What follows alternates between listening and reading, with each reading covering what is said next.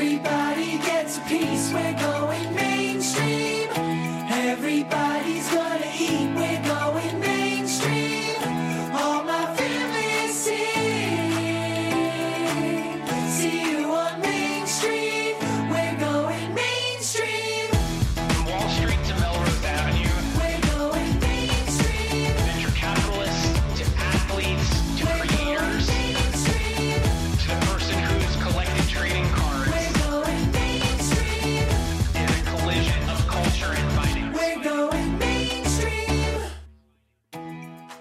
the latest episode of Alt Mainstream, we have one of the pioneers of the online investment space.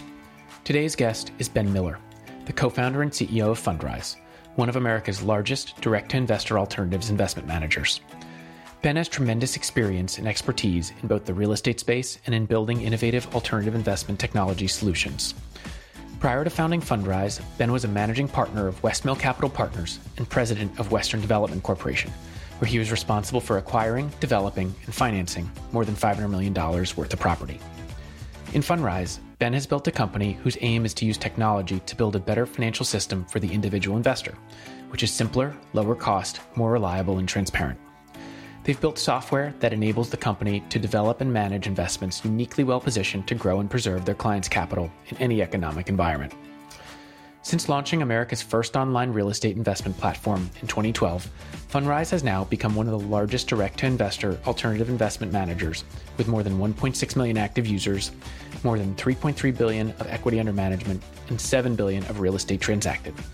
From private credit to real estate private equity to growth stage venture capital, Fundrise offers investors exposure to various asset classes. Ben and I had a fascinating conversation about Fundrise's evolution from real estate to a broad based alternatives investment manager and how they got there. We discussed the evolution of the real estate market and the importance of technology in building a more efficient and low cost way for investors to access alternatives and how Fundrise has focused on this to grow their platform. Thanks, Ben, for coming on the AGM podcast to share your views. We hope you enjoy.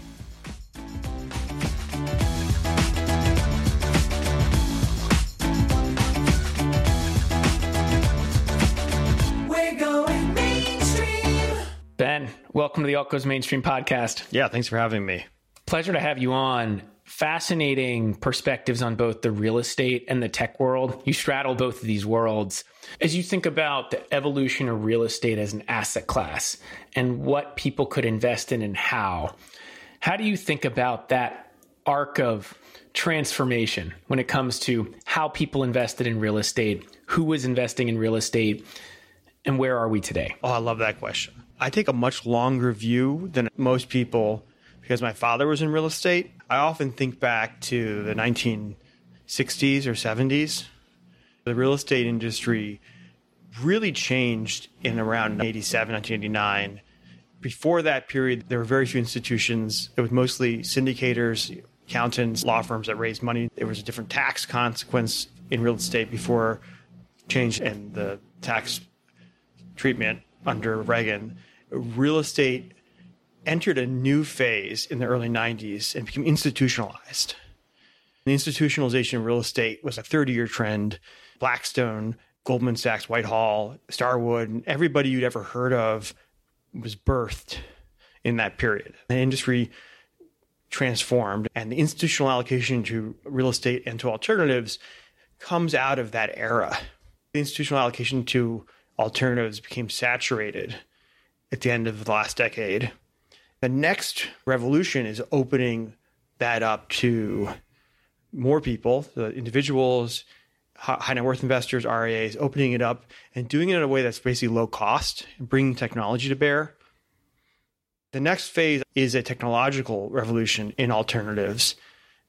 And with technology, it lowers barriers.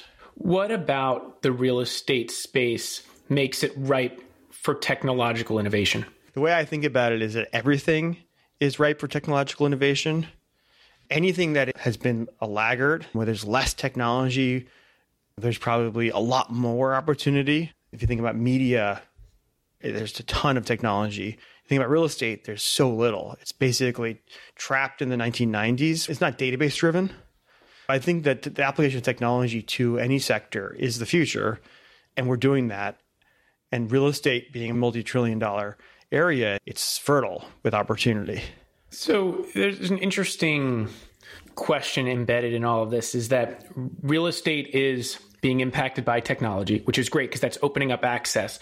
But I've always thought of real estate as a fascinating part of the alts world because it's one of the categories where individuals have actually had access to real estate, unlike private equity or venture for the most part, and could do it themselves. Maybe you could argue that's not the best way to do it, but you mentioned people used to syndicate investments into real estate. People can get started with maybe smaller homes, investing in refurb and flip, things like that.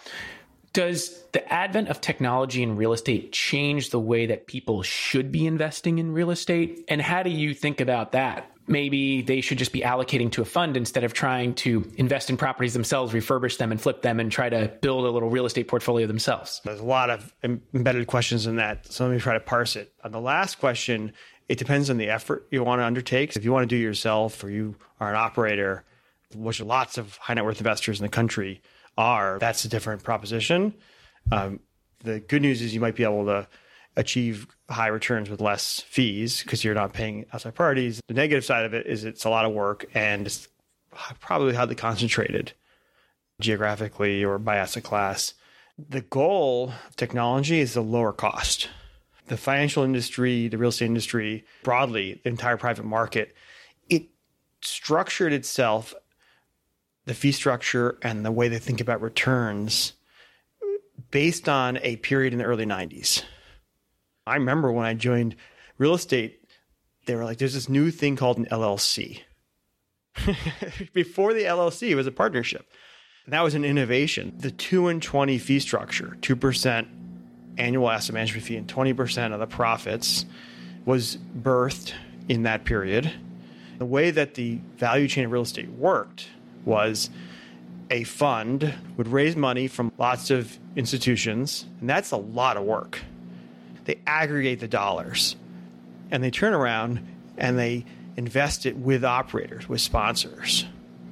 And the sponsor might be like Larry Silverstein, who built the World Trade Center, or Steve Ross, who's built Hudson Yards. That operator, sponsor, would get two and 20 also maybe the operator doesn't get two because it's a little bit different fee structure, but it's all in 40 to 50% paid to the operator and the fund, and then some fees. So if you think about the total return, nearly half of the total return is paid to the value chain, not to the investor. That's the opportunity to use technology to compress that, to eliminate the people, because people have to get paid, and replace that with software which doesn't need to get paid or is nearly free.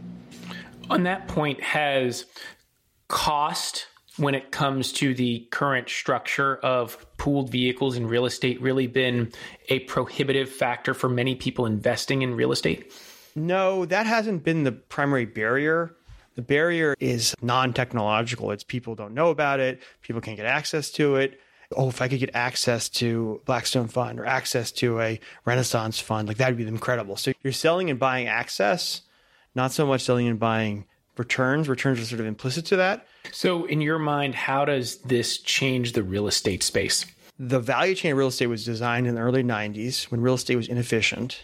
I started my career working for a real estate private equity fund in 1997 called Lubert Adler you had to fly to the property, spend weeks walking around talking to people. Who's a good operator? It would take a minute to download a picture.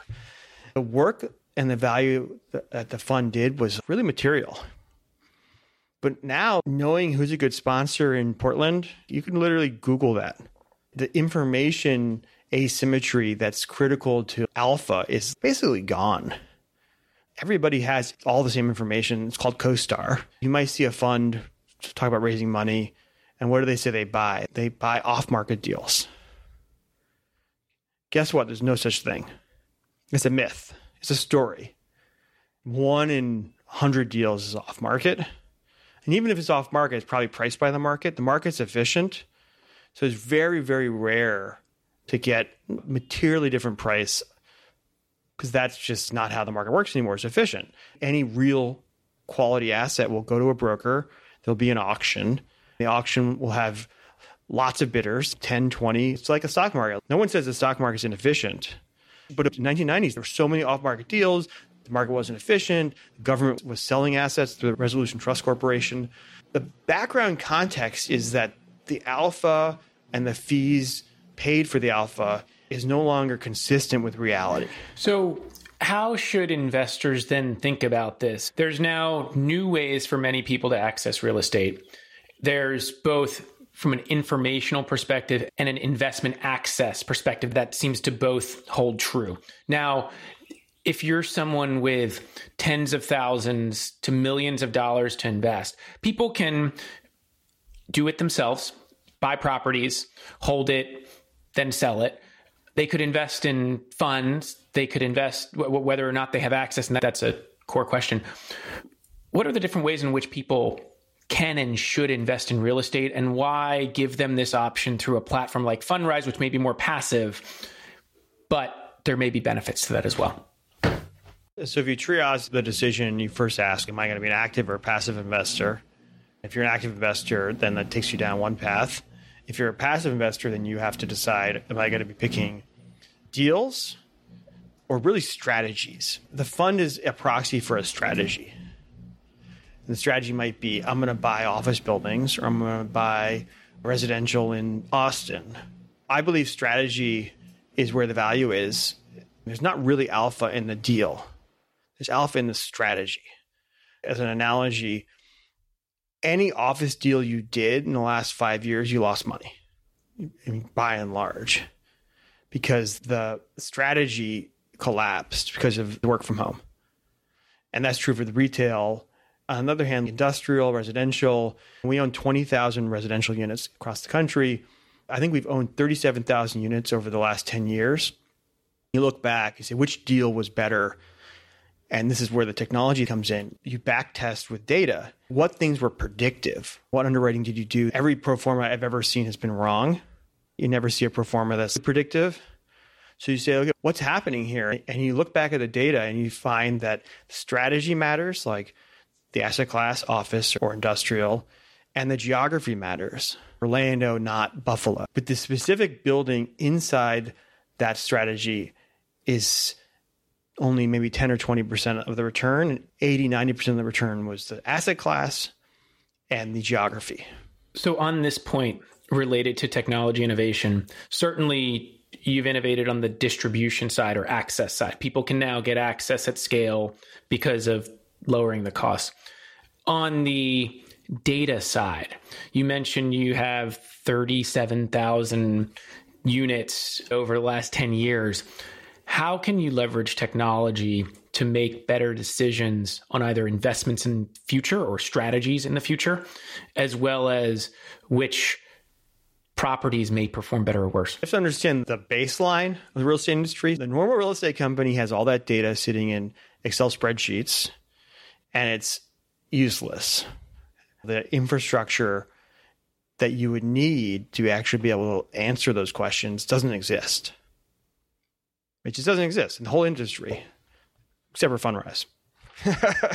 so, on that point, now every company in the world is a technology company in some way, shape, or form. I have to imagine the incumbents are trying to figure out how to apply technology to their business to do some of these things. Why are they not able to do what you just said? Where there's a will, there's a way, but it's not really what matters to real estate people. What matters is deal flow, deals, capital, financing, and then more deals, more capital, more financing. It just doesn't, in the short term, matter. It's not a short term benefit. That's one thing. But second is that so Fundrise, we're 300 team members. 150 of us are software engineers and product, maybe 200 tech people. How many real estate organizations are 65% tech?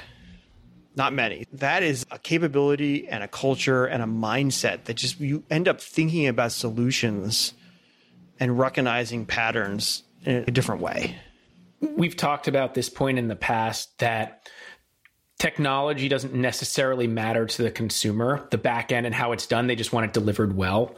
How do you think about the application of technology to a business like Fundrise? You mentioned you have a very large tech team how much of that is just building the back end so that consumers have a great experience but don't necessarily know? Or are there other parts of the value chain that you're leveraging using technology to make the real estate investment process across the life cycle even better? The goal that people may not see is that you want to automate the entire value chain. So from the property all the way to the end investor wants to be all software. Is that possible? Yeah, we're almost there. No one sees that's what we're doing, but that's why we have so many software engineers. And so, what is that and why? If you can do that, you can lower the cost. If you can get into the exact same real estate at the same price because it's an auction, eliminate half the cost, it's a fundamentally better product than what exists in the world. When you say it's a fundamentally better product, people will choose investing in a Fundrise investment opportunity instead of any other way they can access real estate market? That's the first order consequences. Let's say you used to like build for rent, single family rental, which is something we do. And we're vertically integrated, by the way. We own the process from the property all the way to the investor. Not many real estate companies are vertically integrated. Blackstone's vertically integrated, but most are not. Just to put a pin in that point, what's the decision and why would you want to be vertically integrated versus not? We couldn't automate the whole value chain until we controlled the whole value chain. So it was about control of our destiny. Also, there were certain strategies we wanted to do. Like when we launched Build for Rent three or four years ago, it didn't exist. There weren't anybody to invest in. So we just had to do it ourselves. But it's mostly about being able to apply technology. If you have a real estate partner, and I come from real estate, I've had tons of partners, you cannot get them to use technology. That's not going to happen in the way that a technology person would want. So it makes it hard to drive change in the sector if your customer doesn't want to change. And this is one of the things I've learned as an entrepreneur and a company executive is that turnarounds or changing a company, changing a department is very difficult. So difficult, I basically say, don't do it. You just start from scratch. So you have a team that's doing something, whatever, accounting, just start a new team because the old team's not going to be able to change. How much harder was it to start Fundrise, given that from the beginning, the goal was to own the entire value chain? Well, that wasn't my original goal. I started by wanting to democratize investing in real estate because I thought it was a great asset class. I started after the great financial crisis. We started at one end of the value chain and like a caterpillar sort of chomped our way through the value chain. We just said, well, we need to eat the whole thing because it's like electricity. It doesn't flow if there's a break in the chain. What was the point at which you realized that we need to actually create something that solves the entire value chain and then we need to own all of it? It's funny. It was more like the opposite. I was like, this is so frustrating with the real estate partners, all the people, they're not creating value. If you are a real estate fund and you manage real estate sponsors, you know, sometimes you're like, I don't know if this person's a value creator or value destroyer. We have exceptional partners and we've had difficult partners. And so it was more like, oh, I have this problem. The way I feel about technology is you start with a problem.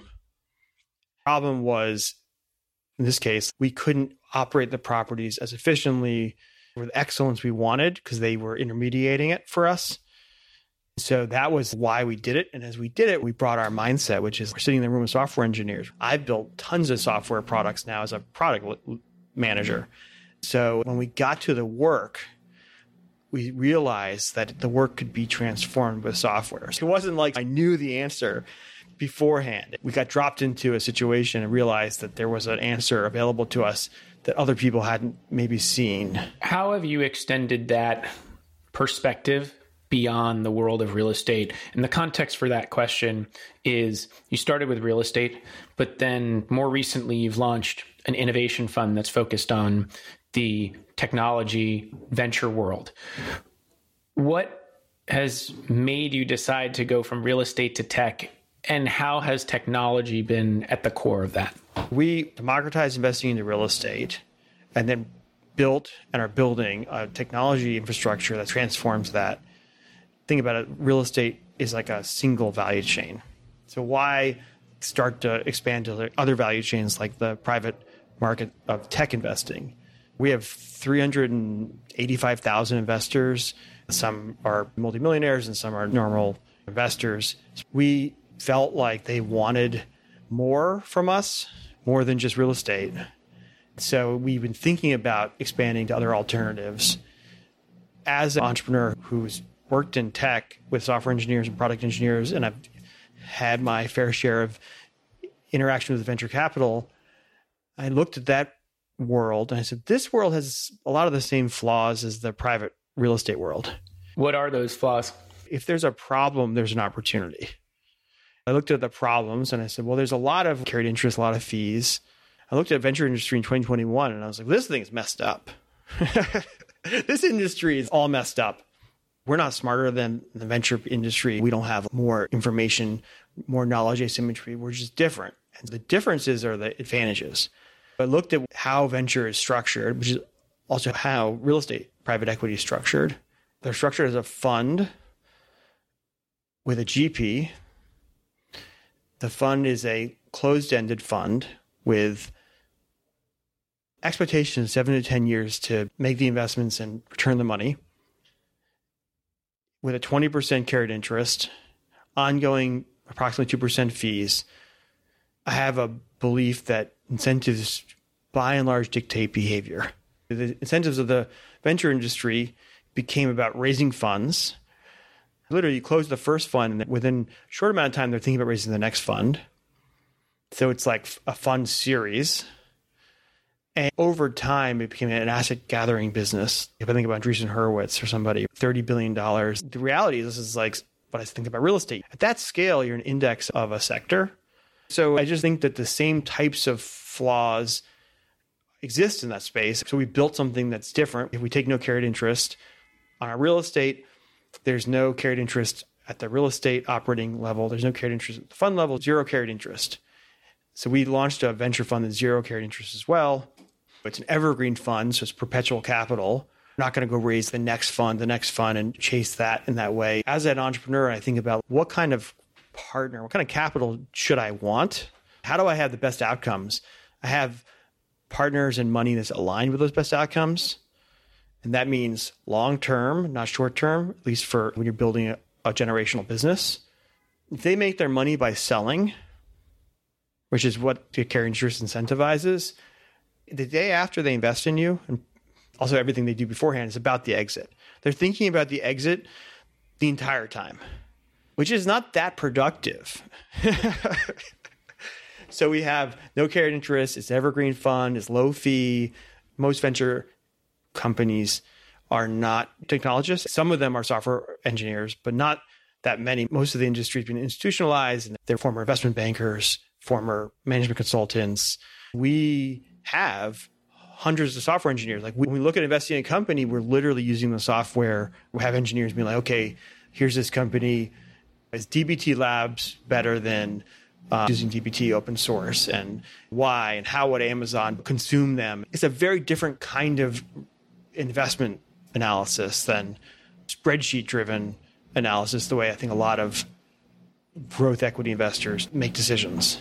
How much of the decision to move into venture investing and create a product for your community of almost 400,000 investors, how much of that was driven by investor demand of wanting certain products, or how much of this was driven by the belief that at Fundrise we want to build a comprehensive alts platform?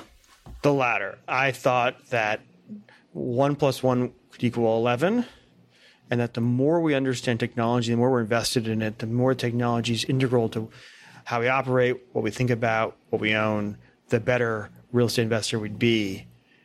We have a lot of investors who said, I don't like that you guys are leaving your focus area, you're, sort of, you're, you're getting distracted. My explanation is if you look at real estate over the last 20 plus years, what has been the most important thing in real estate? It's technology every asset class, one by one, has been completely disrupted, and the value of retail got destroyed by technology.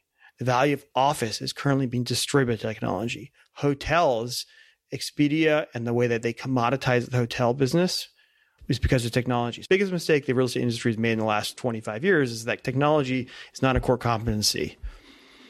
And so I think of technology investing in companies using technology companies, building technology. It's all one and the same. So, where to from here then? You've done real estate, you've done technology. How do you think about technology as the core underpinning of a platform that can maybe do much more than this? Is there more opportunity? We have three investment strategies. We have real estate, we have tech, and we also have credit. And credit is mostly real estate, mostly asset backed credit. Somebody said, What's the greatest opportunity investment today? I would say credit. Distressed, opportunistic credit. We have half a billion dollars vested into it where we have hundreds of millions basically planned to invest into it. And there's sort of an unfair return because there's a liquidity shortage in real estate and also every other asset class. And if you have liquidity, you could basically get double digit yields for credit like risk. We're just going all in there. That's tactical because that's a moment in time that won't exist a year from now, two years from now. How do you think about being a distribution platform that serves the needs of investors and what they want or are interested in versus being an allocator of capital, creating strategies, and then educating investors on why they should be investing in the strategies that you believe will work? I come from, I'm an investor and a builder, not in the asset management world. I was talking to a guy, he used to work for AQR, which is a big fund manager. He asked me what we were going to invest in. I was like, I don't know. I have to think about what's good. He's like, that's such a funny question because the way that the asset management industry works is they launch a bunch of funds and whatever sells is what they scale. And I was like, well, what if it's not good? He's like, what do you mean? It's not even relevant. In 2021, everybody wanted to invest in really high risk investments. They wanted to invest in crypto, whatever. And we basically said, no, we're not going to do that. Our credit fund was heavy into cash. We had hundreds of millions of dollars of undeployed cash. Our yield fell to 4%. Investors like, I don't understand. Why is your yield so low? I'm like, you'll thank us later. If you're impatient, you should get out. We start with what we think is right. We have conviction. That's our values. What do you think investors can learn, or what do you learn from being so heavily invested in real estate? And how does that inform how you think about risk, how you think about other markets that you're investing in? Yeah, it's so funny uh, because I would say how I think about tech informs how I think about everything else. And real estate's an operating business, just like tech companies an operating business. People think of it as a building because they've never run a property before. The real estate industry is funny because it has a hundred million dollar building and they'll pay somebody $30,000 to be a property manager running it. what I learned from real estate, because I've been in real estate for 23, four years, is that the macro is the most important thing. The micro is critical, but if the macro goes against you, if you don't have the big picture right, all the small things get wiped out by the big things. No matter whether or not you get the fundamentals right in a particular market, particular strategy, if the macro is against your favor, you're still going to lose. Walk us through the thought process of how that's been put into action when you think about investing in real estate and now that you're investing in tech with tech as well. Thought process I use, and we call it an operating principle inside the company. We have different operating principles. One of them is you have to think about something from the bottom up and then also think about it from the top down. That can be for a project, can be for a strategy. What often happens are specialists will get trapped thinking about things from the bottom up, and generalists will not know how to think about things from the bottom up. You can only think about things from the top down. You have to be able to do both. We've been heavily invested in the Sunbelt multifamily for the last seven, eight years. You can look at that top down and say, okay, there's just huge demographic drivers. Real estate is largely a levered investment on GDP in a specific geography, not national GDP, but what's the GDP growth if you think about it as country, region, city, neighborhood? You can have a neighborhood that's exploding in a city that has much higher GDP growth than you can have in another neighborhood at high level. 80% of the population growth last year was in four states. The United States had 1.3 million increase in population July 2021 to July 2022, and 1 million of that was in Florida, Texas, North Carolina, and South Carolina. So when people talk about real estate, don't talk to me about real estate, talk to me about geography. And then inside those four states, 80% of that growth was in eight cities Tampa, Orlando, Dallas, And then inside those cities, there's certain parts of the city that had more growth. And so again, I say the strategy is driven by these top down 80% is not the deal. You have to get the right asset class, the right geography. And then when you get to the deal, yeah, the operations are critical. But most investors aren't doing any operations. if investors share that mental model that you have, as much inventory as there may be across the country or world, if what you say holds true, then are you seeing a world where there's a lot of capital competing for a very small number of deals and therefore generally when that happens returns go down Yes, but there's a liquidity crisis. There's actually not a lot of capital. Now you say, was there a lot of capital last year? And was, in retrospect, was there too much capital chasing that much growth?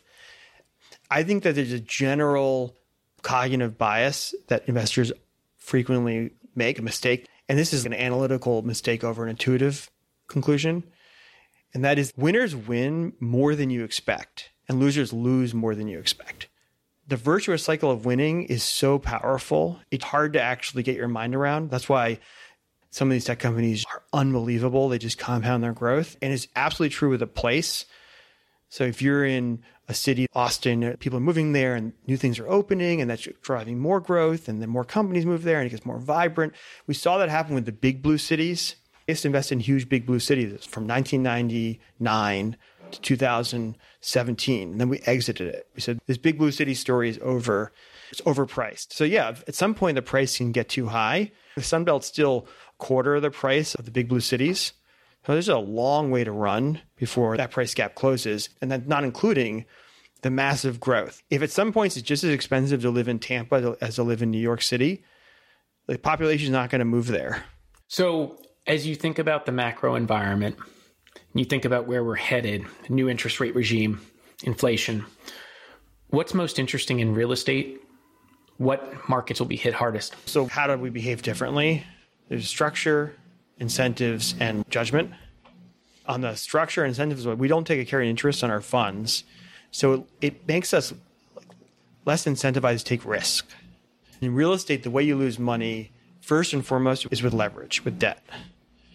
Our average leverage across our platform is like 41%. 40%.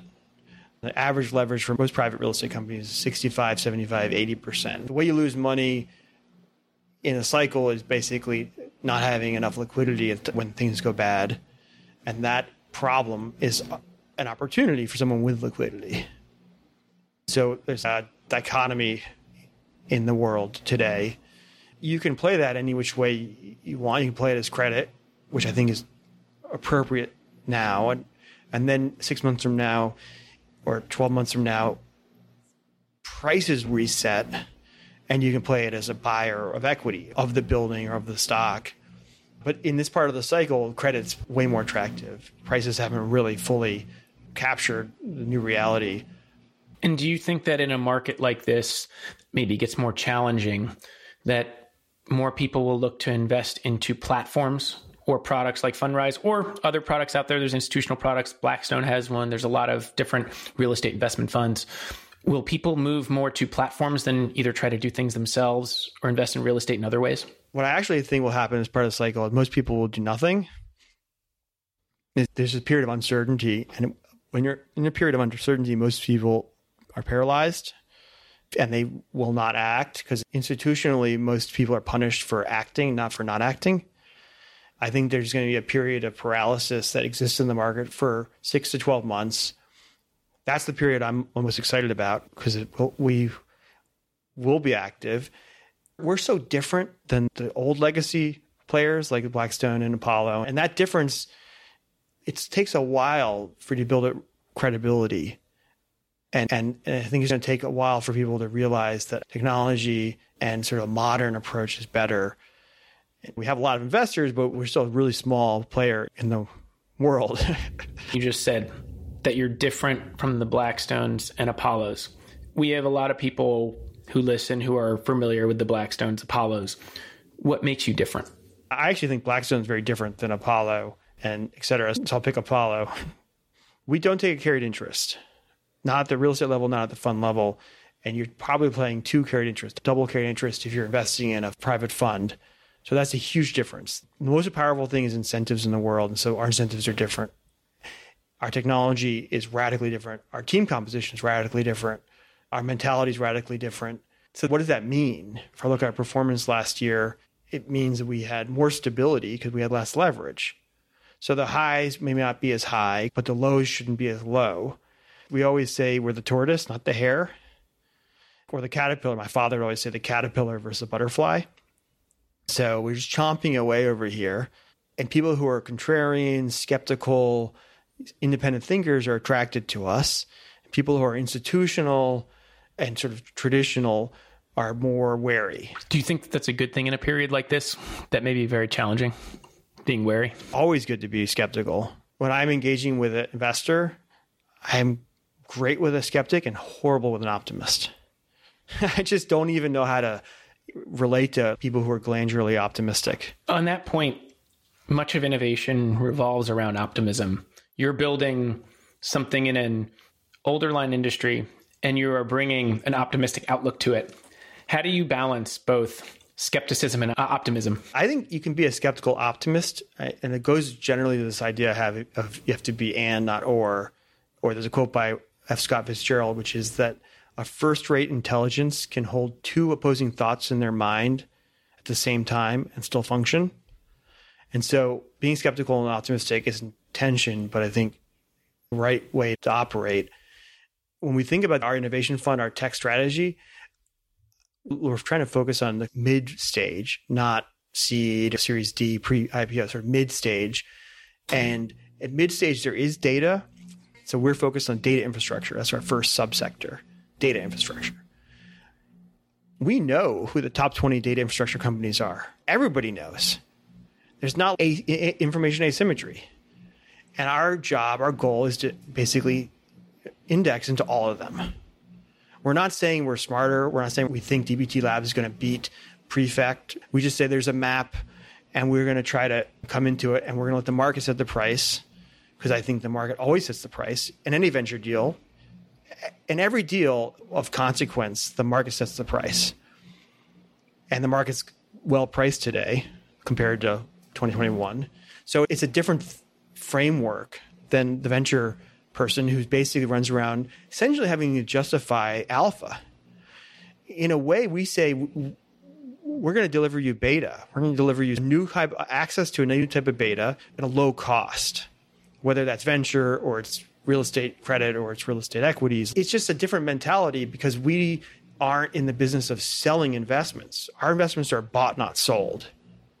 It's all through digital technology. We have no salespeople. Our behavior is different because we're structured differently. On that point, where next for Fundrise? we have a lot going on. It's so fun. We have a whole software initiative to eat the value chain in real estate. The software is called Basis. We're launching into tech and we go slow. We go super slow. Time is the most valuable thing. If you get hot money, you don't have time. I'd much rather choose time over money. That's why we're the tortoise. We're going into tech. We're going into a deeper real estate infrastructure. And then we're expanding who can invest into it. I'm talking to institutions. I'm starting talking to RIAs because we have an infrastructure that I think is applicable to more kinds of investors so it's changing the who, which I hadn't focused on before. If you are a technology person, you understand what I'm going to say here, which is to have great technology, it has to be standardized. Amazon software works because it's the same user experience, same sort of software. The financial world, the real estate world, the venture world, everything is customized. Everything is different.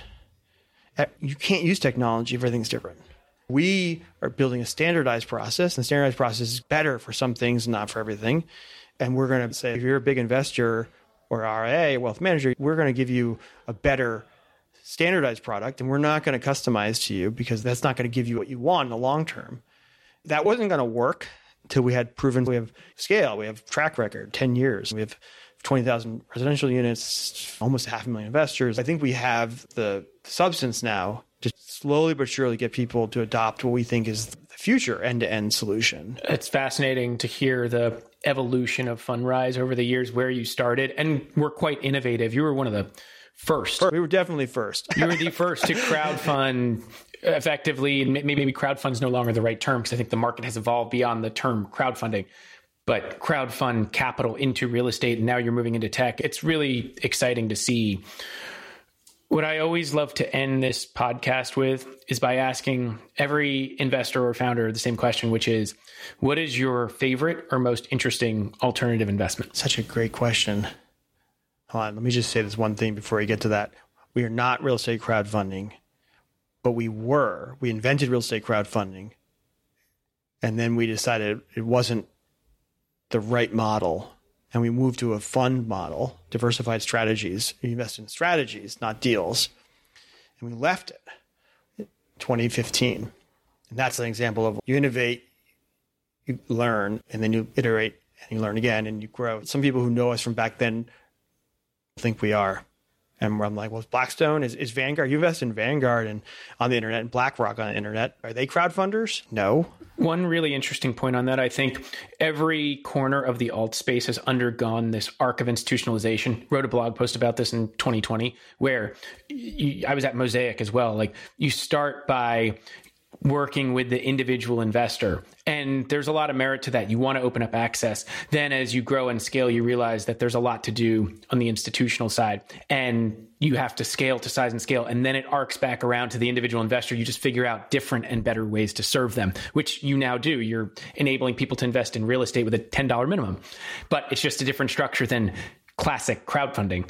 So that whole arc that you've gone through, I think represents what think this whole industry, whether it's marketplace lending with Lending Club or Zopa, to the Mosaics, the Fundrises of the world, to the iCapitals of the world, et cetera, go through that arc of institutionalization, innovate, serve, and then come back to the individual investor. And ultimately, it benefits everyone, including the individual investor, because hopefully in the process, you've reduced costs, you've created technology infrastructure that enables you to then go to the individual in a much more cost effective way.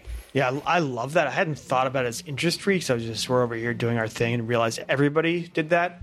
Two thoughts around that. One is if you look at most real estate people, this is literally their arc too. They start by raising money from their friends and families, and they go maybe raise money from wealth managers, and they get to scale and they raise money from institutions. So much of tech is just the way things work. I think the mistake you can make and the danger is that you let the institutions get too much power and then you don't want to sacrifice your values. I think the individual investor for us, our mission is to basically build a better financial system with technology. I've had lots of billion dollar partners before I started Fundrise, and I don't think that they should get better or different access. It, it puts you down a slippery slope of problems. And we're not going to do that. If I had the wrong board, probably it would make me, but we have the right governance. So, anyways, I think that was a mistake some of the players have made who went down that arc is they lost their original innovation, their technology thinking as the institutional money, the power and the scale of billions of institutional money kind of warped their model. I think that's a really important nuance in this space is balancing the needs of serving investors growing AUM because AUM is often one of the North Stars for many of these platforms. So, how do you balance those things while also figuring out how to serve customers, different customer segments, and innovate, which is a fascinating conversation. And it's really great to see the evolution that you've gone through at Fundrise because being one of the earliest, if not the earliest, you were really at the forefront of that. And then just to see the evolution of you and your business with the evolution of space has been fascinating. Yeah. So, what's my favorite investment? Obviously, my favorite investment is building Fundrise because I'm interested in building. It's not just about making money. What motivates me is actually trying to kind of make a dent in the universe, even a little one. I just need to do that. I worked for um, a multi, I think he must be billionaire now, at a private equity fund. And he said, if you stay, you'll make $50 million. My first job. And you can invest across a lot of things. And I just, no, I want to build something. I want to make something. I want to do something. I don't just want to be a, a passive investor. So that's what motivates me. And I think that's also why somebody offers me a lot of money. It doesn't incentivize me the way they think it will. You're not the only person on this podcast to have said that their business that they're building is their most favorite alternative investment. Yeah, it's so fun. It's so painfully hard, but also so. On that point, because you have a lot of really interesting thoughts around building businesses, what is the biggest learning you've had from starting Fundrise? I'm so frequently wrong that I have to really, really listen and also let other people lead. Not that I'm like a big ego, but I just learned over and over again that the way the world plays out so unexpected. It's just so unintuitive.